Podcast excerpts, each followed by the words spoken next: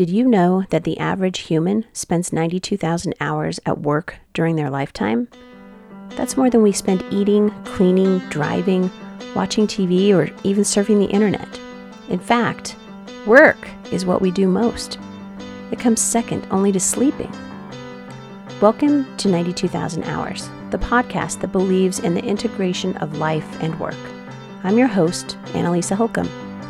Before we begin, I wanted to tell you a quick story about why this podcast is so personal to me. I began practicing law at age 26 and learned many valuable lessons, including that I was deeply unhappy at work. Although I was on a path that looked like traditional success, I realized that I needed to quit my job in order to align myself with my passion and purpose.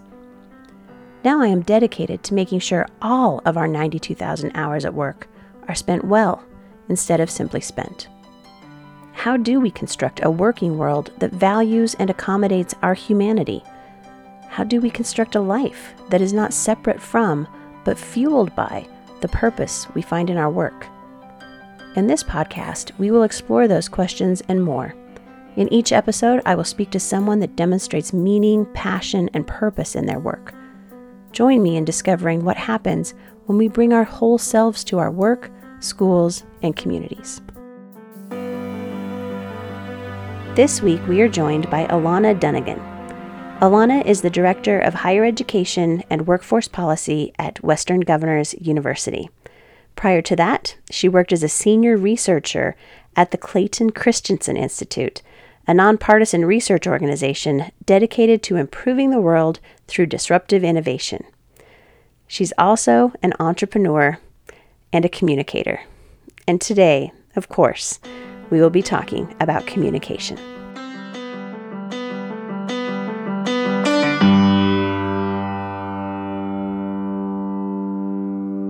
So, if you remove all things that we normally talk about when we say, This is who I am and what I do, so don't count work, school, research, uh, church activity, sports activity, any of those types of things, if you remove all of that, what are you most proud of about yourself or what is your greatest accomplishment as a human being?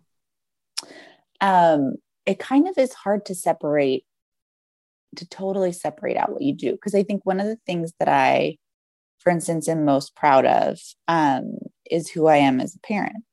But that's also sort of very visibly um, something I do. And I, I am proud of my kids. They're two and four. Um, so you can already tell they're going to be great human beings. But I think as a parent, there are certain, there's just sort of a way that you want to be. Um, and I am really happy with who I am as a parent and I have a lot of fun with it. Um, so I'm proud of that. I'm proud. I, I don't think I'm the best like uh, church member or or uh, performer of religious activities, but I am really proud of my faith um, and just uh, the way that I push myself on that journey. Um, I feel like, you know, like you think about have you seen the movie WALL-E where there's all the like everyone just turns into kind of blub? We're sort of at that point a little bit where you have a choice about whether you have a physical life or not um, and we're definitely at that point in terms of you know you have a choice as to whether you have kind of a spiritual life or not and whether you sort of pursue these questions of um, of meaning and um, and purpose and depth. And you know clearly we live in a society where not everyone even religious people not everyone pursues those um those questions of kind of meaning and and purpose and and who am i trying to be in the world? Um, and i'm i'm proud that i do and that i push myself there. And then i think the the third thing i'm really proud of um, is learning how to be married. Um, we're coming up on six years which isn't 60 years. Um, but I, i'm sure there are people who sort of like say I do and then are like, wow, I'm so good at this. I was born to do this.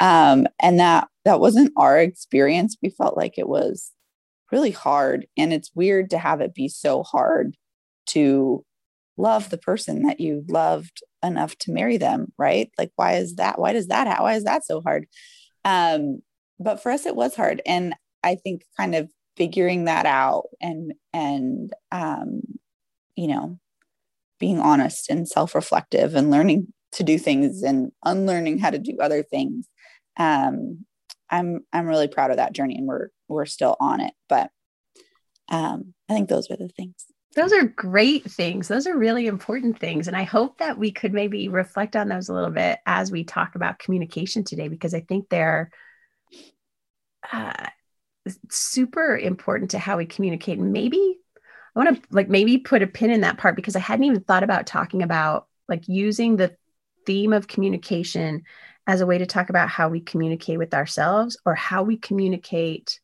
with our own spirituality. And I'm really like, as you brought that up, I thought, like, I'm so deeply interested in deeper communication, like really hearing and listening and understand and, you know, like seeking to understand. And I feel like you just started this discussion with that, like in terms of your relationship with your children, with your faith, and with your spouse, that whole like, how much work it is to really communicate to actually know whether it's yeah. them or yourself or you know what i mean right so um so let's like talk to me about like i think we'll just dive into communication and probably start with the the stuff that is or is not easiest which is that whole idea of communication as part of our work life and i'm um when you think about it, we always hear or talk about communication as like one of the most important aspects of our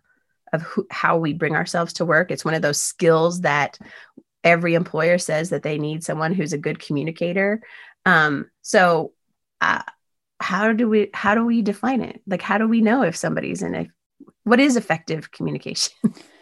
Adam Grant has this anecdote in Originals where um, there's this this study of um, they ask people to kind of tap songs like "Happy Birthday to You," and you tap it on the table. And if you do that, you you everyone can do that, right? We're all really good tappers. but it, they ask people, um, you know, how many people do you think can tell that you're tapping "Happy Birthday"?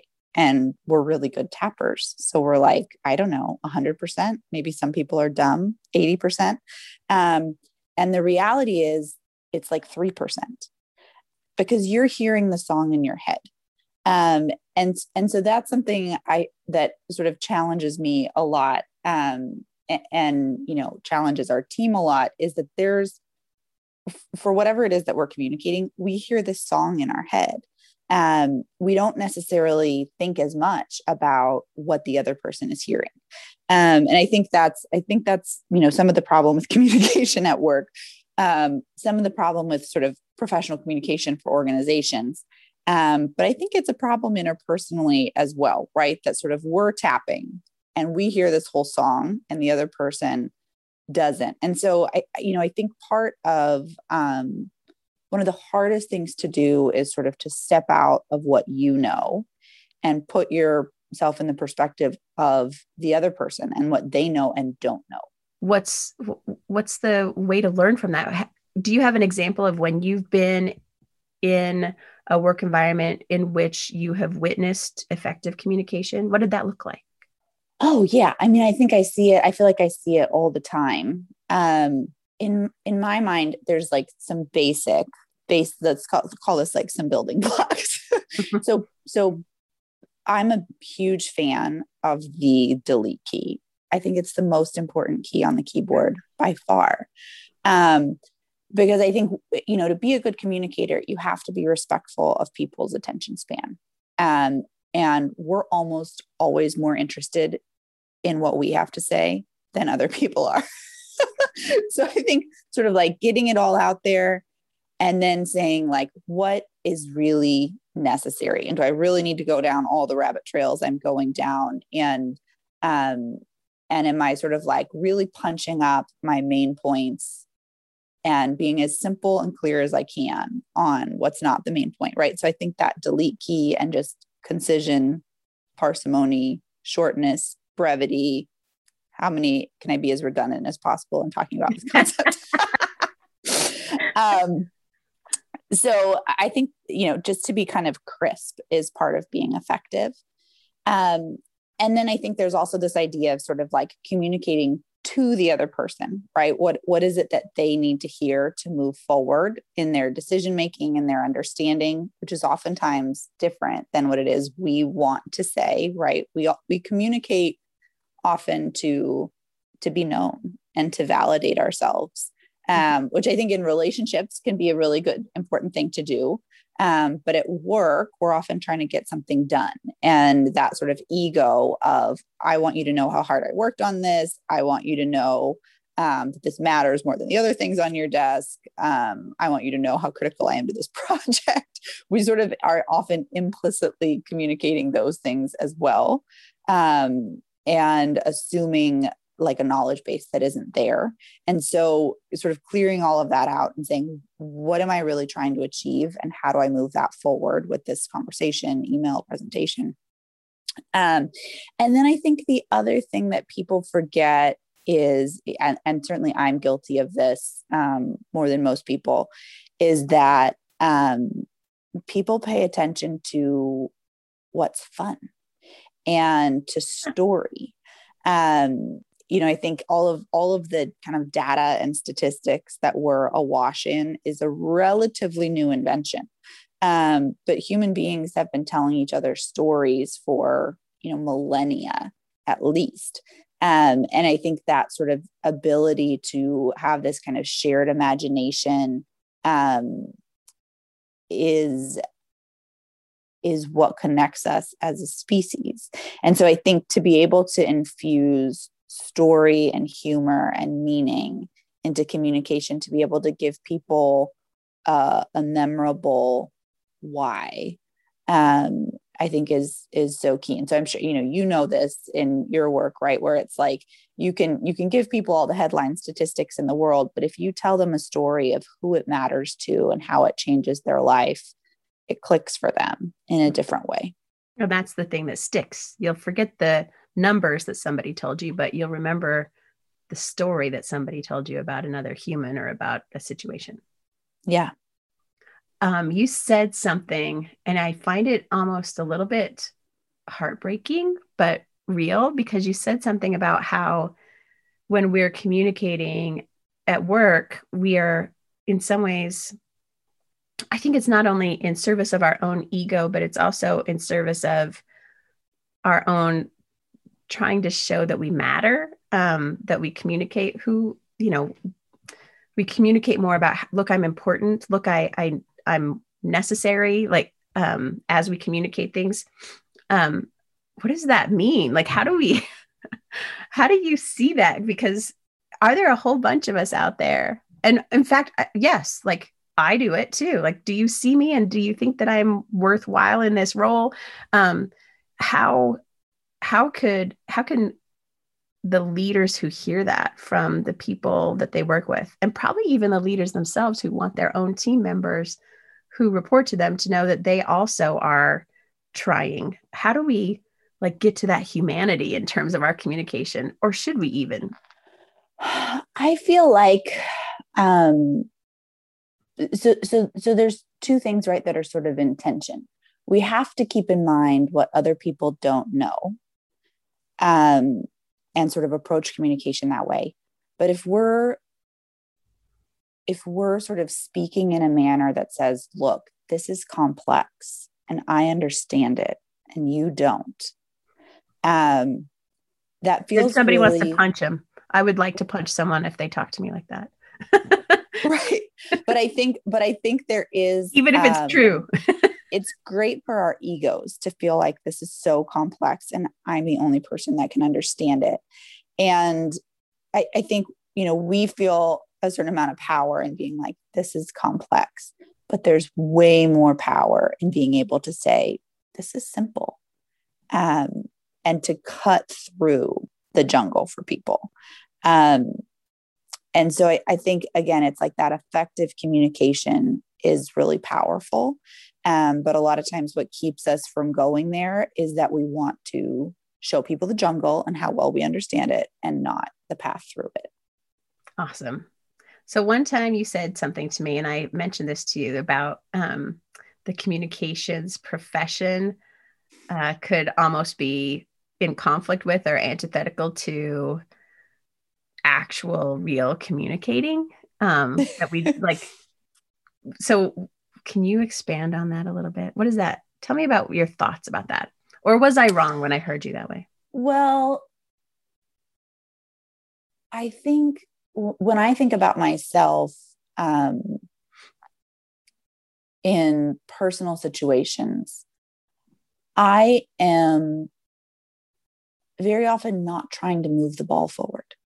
Yeah. At work, we're always trying to move the ball forward.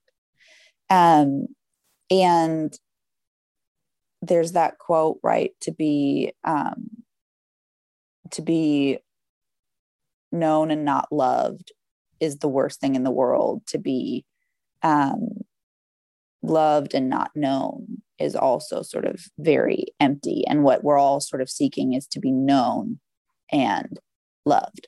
And so I think in interpersonal communication, that's hopefully what we're trying to do is to to understand the other person, to be known ourselves. And we're we're, you know, maybe we're talking with our spouse about, you know, who should pick up the kids or the dishes or, you know, what happened at a doctor's appointment. But we're we're a lot of that logistical communication is not about um, trying to get the other person to do something right? And if if if if all of your communication with your spouse say is like i want you to do this that's really what's behind it all right? It's not healthy. Um, we communicate right in relationships so that we can be known. As as organizations though you know we are trying to move the ball forward. And so we have messages and we stick to those messages. Um, and we're we you know are really great analysts of the conversation and the narrative so that we can insert ourselves in it and deploy our messages effectively and move the ball forward. Um, and again if that's how we're thinking about our relationships we're in trouble. Um, but i think there i think there is this reality um, you know and i think uh, frankly i think this is true on you know social media as well for individuals. Um, but as an organization no one is really trying to understand you right? Like you think of instagram influencers with um, you know millions of followers and wouldn't it be so nice to be them? Because so many people know them. But if you actually look at their content you sort of realize nobody knows them. They're they recognize that people aren't coming to their site in order to know them. People are coming to their site because they want beauty tips or because they want travel pictures or because they want um, and and and the authenticity around that right is often very you know is is always very curated. Um, and so i think you know I, I think it gets eh, tricky on social media for people because we sort of go to it wanting to be known um, for ourselves. We put this stuff out there and then it feels like nobody cares because people don't go on social media and people aren't kind of absorbing corporate communications in like how do i know all of these other people? It's like what's the what's the one fact? What's the one um, kind of dopamine hit that i can get that excites me that entertains me that informs me and then i and then i move on? And organizational communication external communication very much exists in that realm where you know people are thinking about their own lives and the issues they care about and what's going on in their world. And how do you get your soundbite in there um, so that you can kind of make that instant connection with that person? Um, but knowing that there's no appetite to know the truth of you um, as as a corporate entity unless it's in a negative way right? And people are sort of like trying to figure out your underbelly and like what's underneath all the rocks and that kind of thing. But Tell me about that. I really am interested in like um that whole idea because I do see the importance of it. This whole like we need to we live in a soundbite society. We live in a certain number of characters. Uh, I personally write an email to my team every Sunday night. I call it Last Week Tonight, and it summarizes the important things that happened.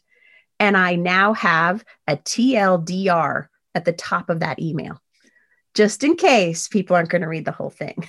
And so if I, if if that's who we are, like, what does that like? What do you think about that in terms of?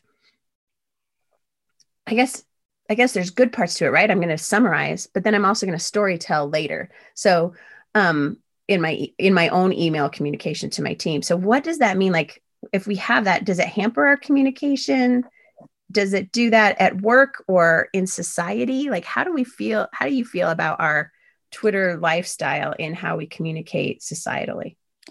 Oh, I mean, I think we all we all know what it's doing to our brains, right? We feel the difference when we read a long form article or um, we read a book. We we know how different that feels than um, you know after you've been kind of scrolling and swiping for an hour. Um, but we we also know that the scrolling and swiping is addictive. um, and I think you know there's there's pros and cons. We're able to take in so much more information. You know, again, because it's like people recognize our ADD, they make it concise, they make it digestible, they make it um, kind of dopamine inducing. Um, and and I think as organizational communicators, you know, we've got to be able to exist in that world. Um, we can put out sort of all the long form articles in the world, but those don't get as many eyeballs. Those are a dream, right? From an organizational communication standpoint, when someone is willing to kind of like write this in depth um, story. Um, but but I think you know you've got you've got to be able to do both. You know, in a formerly I worked at a, a think tank, and so you're sort of this um, you know, kind of public intellectual, although is a very minor figure. Um, but you're still sort of playing this public intellectual game. So you're putting out white papers and you're placing articles in different places and you're on social media and you're trying to get your ideas out there and you're speaking, you know, wherever you can. And the, I can't tell you the number of times you sort of, you, you know, you put out a white paper, you, know you get some sort of in, invites and media interest and um, based on that. But you know what? You put out a tweet you get the same thing. Um, and i can't tell you the number of times that people are like oh i saw your tweet on this. Um, and I, we'd love to have you do such and such. And so it's it just feels so ironic when you're like putting all of this effort into crafting this like really beautiful truly thought out well researched like six months in the making long form content. And then what gets people is the tweet. Um it just is crazy but it but it's also how the world works right? And so i think um as organizations you've got to be willing to play both games. Yeah. like how do you see that moving us forward? Because i think you say important things here in terms of we've been storytelling for millennia. Our storytelling is now like we can't have short long form articles as like our storytelling now is this big. What does that mean for us? Like as a as a as a, as humans what what will what will it look like for your children? What do you think? Is i don't know. again i'm like i'm worried about what it's doing to our brains. I'm worried about what it's doing to my brain. Me too. I like i i stayed away from tiktok for so long but then my daughter saying like like sending me videos. And so i went on and it, 45 minutes was gone like that because I just I feel oh. I, I wonder if like the true evolutionary story is that like ants just like scurrying around one thing after another are like human beings that spent too much time on social media. Um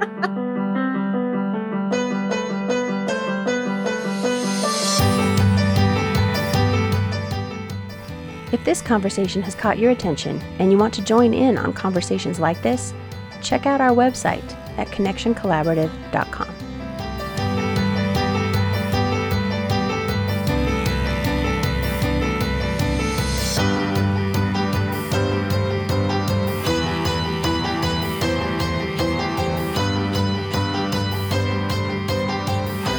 Welcome back. You are listening to 92,000 Hours. We are speaking with Alana Dunagan about communication.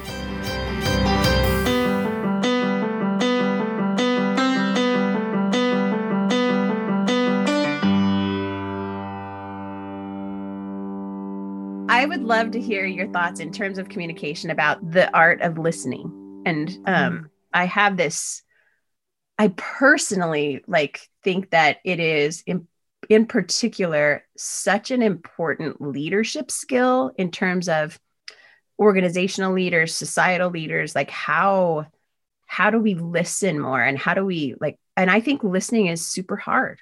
Uh, and I don't know that we give ourselves enough credit about how much work it is to actually listen. So I wonder if you had uh, personally any thoughts about that, about the art of listening in terms of our in terms of communication, as well as um, and and for me, listening, really listening has so much to do with empathy and the work of trying to put yourself in someone else's position while you are listening. Does that make sense to you? Yeah. I, am going to come at it in like a probably the wrong way, a sort of a more cerebral way. Um, but there was this economist in the 1930s um, who uh, kind of famous microeconomist, uh, Ronald Coase, and he looked at um, sort of firm structure in uh, in the United States and in uh, Soviet Russia, and he was looking specifically at how does information flow through the organization. And what he sort of found was that in the united states at that time um, there was much more kind of bottom up information flow. Um, and um, kind of the idea that you know people who were doing the work had the information about that work and they were sort of willing to send it up the chain. In the more kind of top down command and control model um, that wasn't true. Workers knew right that like inventory was piling up or that this material wasn't working to make the product but they didn't tell anyone. Um, and so that's not just it's not just an insight right about um, you know capitalism is better than socialism. I think it's i think it gives us insight about power um, and how power influences communication. And that's the challenge for leaders is that no one wants to tell you things that you don't want to hear. And so it's not enough to just sit there and listen. Um, you really have to work i think quite hard at creating the psychological space where people are willing to talk. Um, and if if you're just taking the time to listen and you're not thinking about um, how you react to negative information, how you reward um, information, what you're willing to disclose in order to kind of like create vulnerability, right? You can spend a lot of time listening and hear nothing that you need to hear. Um, because you're you're operating in this culture whereby people feel like their success is going to be driven again by kind of uh, keeping truth from you. Um, and i think we we see that as as parents too frankly right? Like we can we can parent in a way where kids feel comfortable um, sharing their truth with us and we can parent in a way where kids don't. And we've we've all been teenagers um, so I, I think I think it's not. I think there's. Um, I think a lot of times we can sort of be naive as leaders and think I just need to sit here and take the time and have the skip levels and um, you know be quiet for five minutes and that's listening um, and it's there's so much more that goes into that because I, I think it's very easy as a leader to sort of see yourself as a person and not as a person in power other people, right? The people who report to you see you as a person in power. Um, and you communicate very differently um, with someone in power than with a peer. Oh, and I think that's so great because I think even you know even I see that right when we when you're ha- when you're saying this right now I'm picturing leaders that I report to or leaders that I have reported to and forget that I'm also a leader and that the people that work I'm seeing myself as a person So I think it exists all throughout different levels of yep. organizations and and also when we leave from where we are, how are we doing that? How do like what are our what is our interpersonal power at work that people might see us having that we don't even realize they see us? Right. right. But I think the you know the other key to um to that insight, I you know going back to kind of the the microeconomics of it is that you can't manage without information. Yeah. Um, and so I think, and I think one of the things that's tricky is that some of the things that make us a strong affective leader, not necessarily an effective leader, some of the things that make us a strong affective leader in terms of poise and presence and confidence and being so clear about what we're doing and what we want. Um, those things that make us a good affective leader can also make it difficult for us to be a strong effective leader um, because we don't get the information that we need. And like getting the information on sort of what's working and what's not um, is is I think just a critical and very underestimated task. I love that so much. So I love that so much. And I think that I'm going to want to sit with that for a little while because there's a lot of, like you just said that, you just communicated that in this much time that I'm going to need to sit with for a little while um, I want to go back to the idea of listening and active listening and empathy with listening. And I, I wonder if you might um, uh, uh, like allow yourself to think about what that looks like in terms of how you communicate with yourself um, or with.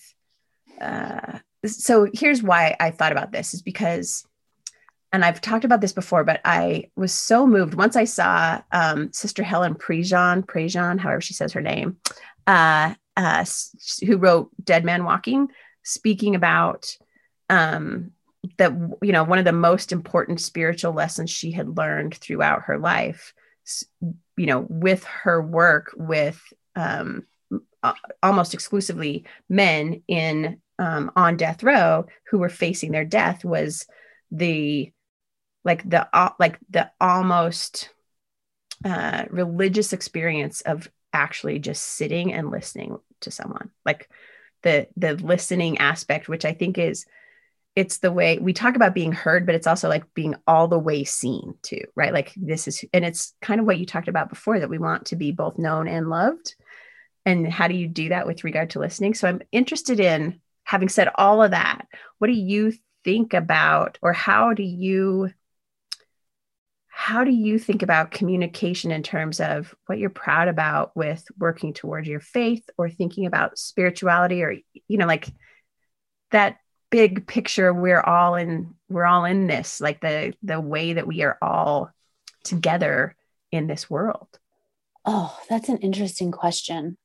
You know i think i should start out by saying i'm not a great listener. I talk a lot. I'm like really in my own mind. Um and so everything I'm saying, don't think for a minute that I'm good at it. um, and I think, I don't know if they're, if you believe in God, I think, um, it, you know, most of us probably approach God the same way, which is that we're coming to God with our problems and with our experience and with our, um, you know, our hopes and fears. Um, and I think, you know, what I believe is that it's that it is sort of hard for us to accept the truth about ourselves, which is that we are so imperfect, that we're never going to be perfect, um, that that whole race is kind of a trap, um, and yet that we are loved and good. Um, and and those two things i think um, the idea that we're imperfect and that we're loved anyway um, for me spiritually i think it it does it takes like a little bit of a pause to sort of hear that feel that absorb it. Um, and I, I kind of do have to stop talking and like quit with my own um, stuff in your head. stuff in my head to to hear that. It feels like a very like external message um that that you know I, I think you sort of try to spend i think part of right faith spirituality is like is that you are spending a lifetime to try to internalize truths that on the one hand you sort of know are true and on the other hand are just counter to how your brain works and to how maybe society works. Um, and so i think it is sort of like a, a studied like stillness and listening to be able to to absorb that. And you know frankly i haven't absorbed those truths um, but people who absorb them more are happier. Right I mean, that's the whole like Brene Brown stuff on shame, where she talks about people who are able to get through and over those things that so many of us struggle with are just because they believe they're worthy and just right. have it. Like they, they're not struggling with that worthiness idea. They understand better. Right. Well, I think it's tricky too because I think there's people who are and and some of these people have been president, right? Like there are people who are not struggling with their worthiness. right. but they also perhaps haven't grasped their own imperfection. Um and, and it must be both. I I think yeah. Yeah. Yeah. yeah, that makes sense. I want to make sure I ask this question because I think that listeners would be interested in it in terms of how how the pandemic has affected our communication at work. Um, mm. Do you think that we are worse, better? Like, what are the pros and cons of what this um, environment has done to us in terms of how we communicate with each other? I don't know. I have some theories. Um, I had a job in the past where I was mostly remote and then I would come into the office. And on those days when I would come into the office, um, they were exhausting because I would have sort of back to back meetings. And um, every meeting would start with, I wanted to tell you this in person. Um, and sometimes it. it would sometimes it would be feedback for me sometimes it would be something they were struggling with sometimes it would be like you know this major conflict um, between two other people right but it but i would sort of come to the end of those days with all of this emotional information that we do sort of exchange in person that we don't tend to exchange over Zoom. And, and maybe the norms of that have changed now that we're sort of on Zoom all the time and people are sort of more comfortable with this as a path of communication. But I think I think that part of what's happening is that we just don't communicate that information. Um, that we feel, and that's sort of why we feel a little bit more isolated. It's harder to feel like you have those kind of best friends at work or that you have that kind of safety to um, to share things with people. Um, I also think it's why um, yeah, so so I, I I do wonder if there's like if there are emotional burdens that we're not sharing um working remotely and that's part of why I think there's just been like a a heaviness to the zeitgeist. Um I also wonder other things though. I think, you know, we pick up fewer nonverbals when we're not in person, when we're over video chat. Um, and certainly that, you know, the person who's checked out just turns their camera off.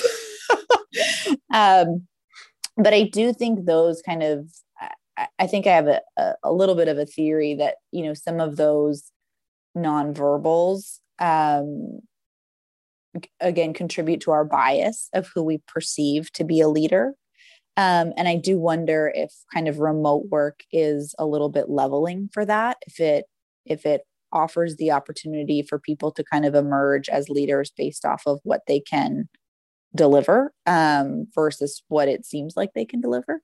Wow. Um, so you know i wonder about that. I wonder if that's maybe a positive um, of this environment. I, you know, I think certainly it, uh, I, I worked remotely for a long time before the pandemic. And so I feel like I, um, I felt very personally kind of issues that I'm like, oh, wow, I guess that was normal. Everyone feels that way around. On the one hand, like, you know, the flexibility of this is really good. Um, but on the other hand, you know, I've, I I don't just work from home, I live at the office, or I kind of have these like unreasonable expectations that I should be able to like make a perfect sourdough bread while I'm doing work or, you know, get the house clean, whatever it is. Um, and I, I think one of the trickiest things that probably we don't talk about enough is like um, how the remote work affects not just our work communication, but our communication with our families. Um, and you know, uh, my husband and I both used to kind of travel a lot. And so um, you know, we'd be working late at night in a hotel room, and that was never awkward because we're not home. But now there are nights where we work late, and it's like, sorry, I can't hang out with you. I'm going to work late um, which is you know it's like it's in our families um, and there are these kind of more visible um, kind of more awkward trade-offs between home and work um, that yeah that i think are hard i agree with you and i i want to make sure that we do talk about that um, before we end like that the importance of how we how we communicate with the people we love how we communicate with our spouses and our children and I'm interested in your thoughts about whether how the pandemic has affected that and and what are you know what do you what do you think we can do to have good communication with the with the people who we care about the most? Oh man, I'm still working on this. when I was first married, one of my friends would tell me, um, don't worry, communication is a four year degree which was very comforting to me until I'd been married for four years. And then I was like, oh, shoot, I should have it figured out now. Um, and I'm, I'm not at this point, I'm like, I'm not sure I'm ever going to have it kind of perfectly figured out. Um, but, you know, I think, um, I think it's just hard in an environment that feels so so much more kind of anxious and unknown, right? The the rules are sort of changing all the time and you know if you are trading off you know if you're dealing with kind of kids in childcare um that situation is is changing all the time right like we just had um, we've opened enough to have little league but one person in little league the whole little league got covid and so now the whole little league is shut down right? Like there's everything is just kind of continues i think to still be in flux for a lot of families. Um, and so you're you're dealing with just this day-to-day grind of unpredictability and constant change. Um, and so i think we all just like need you know grace and and patience. And i think um, it's sort of easy to communicate when you want to be with someone. Maybe it's not totally easy but it's easier to communicate i want to spend time with you than it is to communicate i need space. And when we're sort of cooped up uh, with our families for a year, right, there are moments where we need space that maybe would have emerged like naturally in our commutes or when kids were at school or when you know someone was getting together with their friends um, and so i One think of the reasons I, I i tell people i had no idea how much i missed airplane time but airplane time nobody can contact me from work and nobody yeah. can contact i can just be alone with my thoughts for whatever however long i'm on that airplane yeah, you can be super productive or not, and nobody yeah. knows. Yeah, exactly. Um, yeah, but I think that I think sort of realizing like what was it that used to happen in my regular routine that I'm missing now that I need, and then communicating that. I think it's hard because it it it doesn't just require like here's how you phrase it. Um, it's like it's self-awareness. And so i think sometimes in the absence of that self-awareness um, we don't know what we need. Um, so we're just frustrated with what the other person is doing um, but i think it's that's I, like hard i bet everybody that listens to this goes like oh yeah that i know that feeling i know that feeling i'm often frustrated by the people around and it's just because i'm not reflecting on what i need first so i could even communicate it to them they're just existing same way i yeah. am yeah. Yeah. No, I think we all kind of have felt like this past year is like a conspiracy to make us crazy, which yeah. maybe it is. um, but that's certainly not like the intention of our of our families of our loved ones but i think it is hard to sort of articulate well what is it that i need and and how do i ask for that and to even just get in that frame of mind versus like oh my gosh everything is nails on a chalkboard right now I don't have anything I'm used to. I love that you talk about that because I do think that the first, like the first step probably for effective communication, just in general, is our own self reflection and understanding ourselves. Um, yeah. Not only in our personal well, relationships, but all of them really.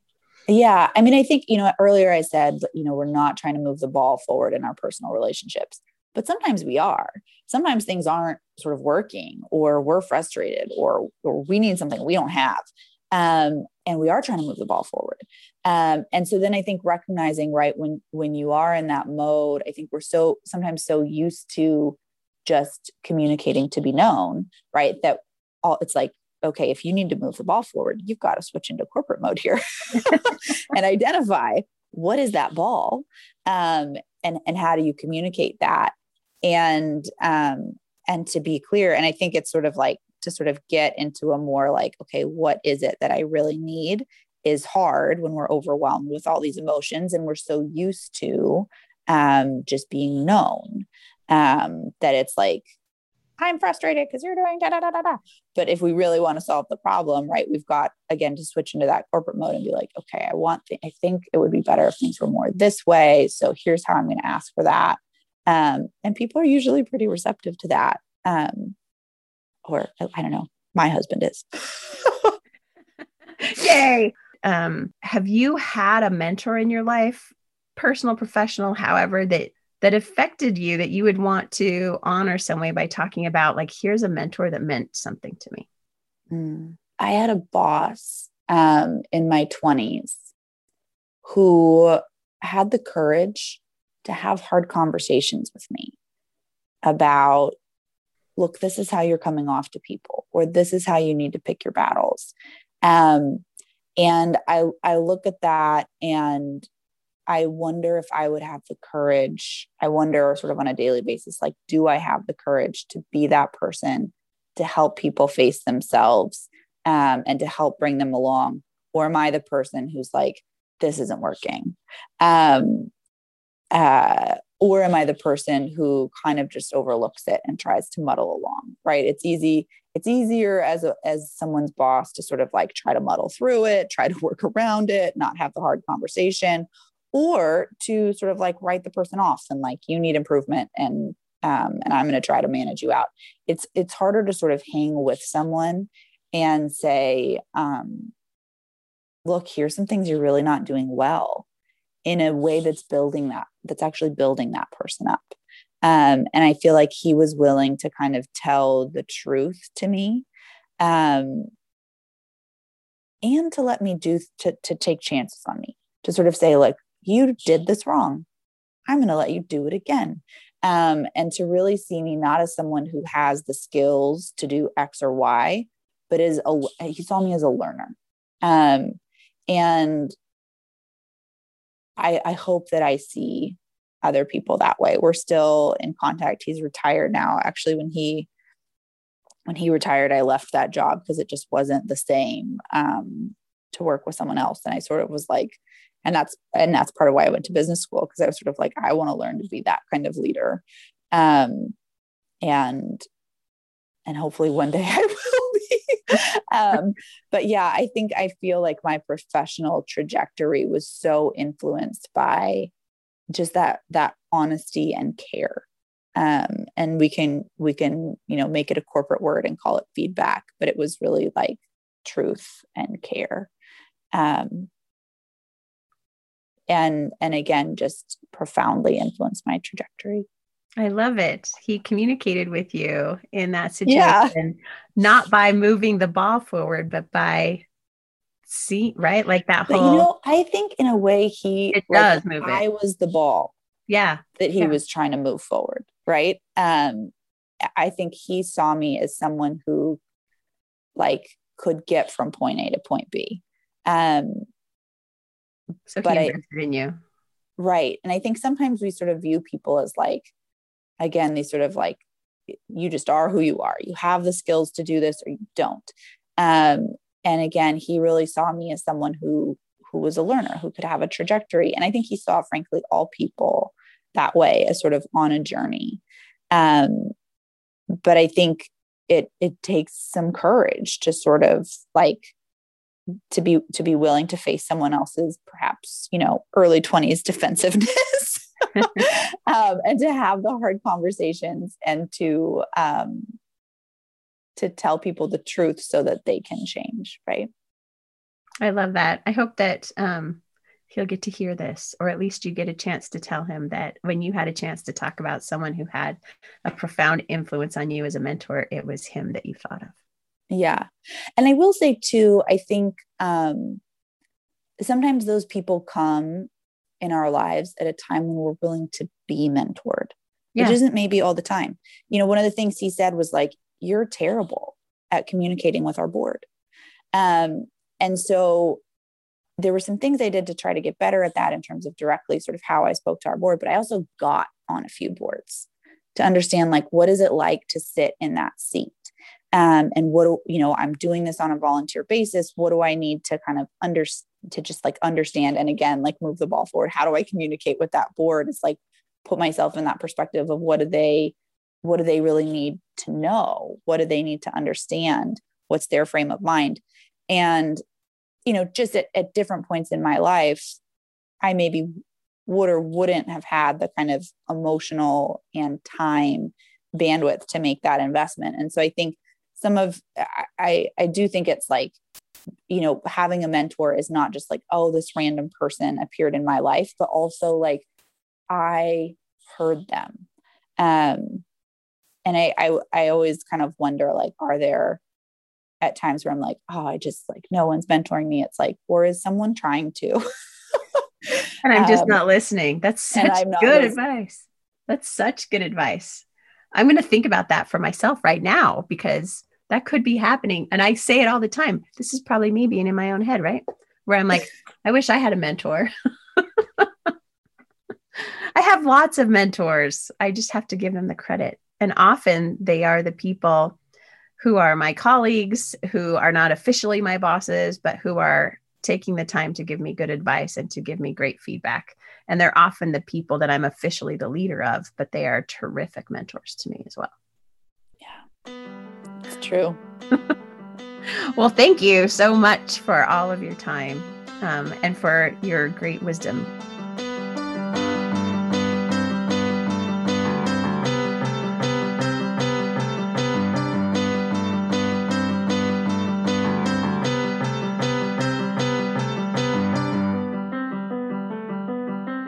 Thanks to Alana for such a fabulous discussion. If you're like me, you'll be thinking about her insights for weeks to come. You can learn more about Alana by following her on Twitter and LinkedIn. Next week, we will be joined by Laurel Smiley. Laurel is an organizational consultant and executive coach, and she is the first person I've met who received Dare to Lead training from Brene Brown herself. You won't want to miss it.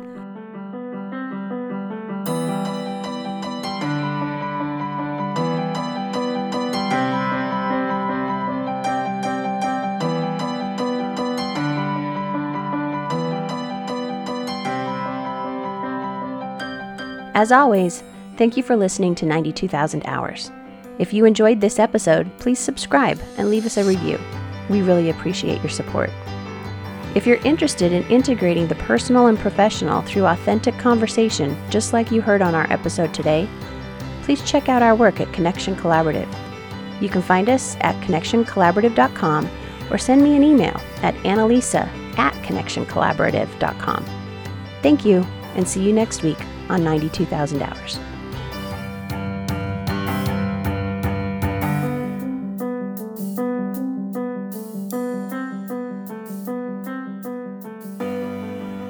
Ninety-two thousand hours is made possible by Connection Collaborative. This episode was produced and edited by Brianna Stegel. Lexi Banks is our marketing director, and I'm your host, Annalisa Holcomb.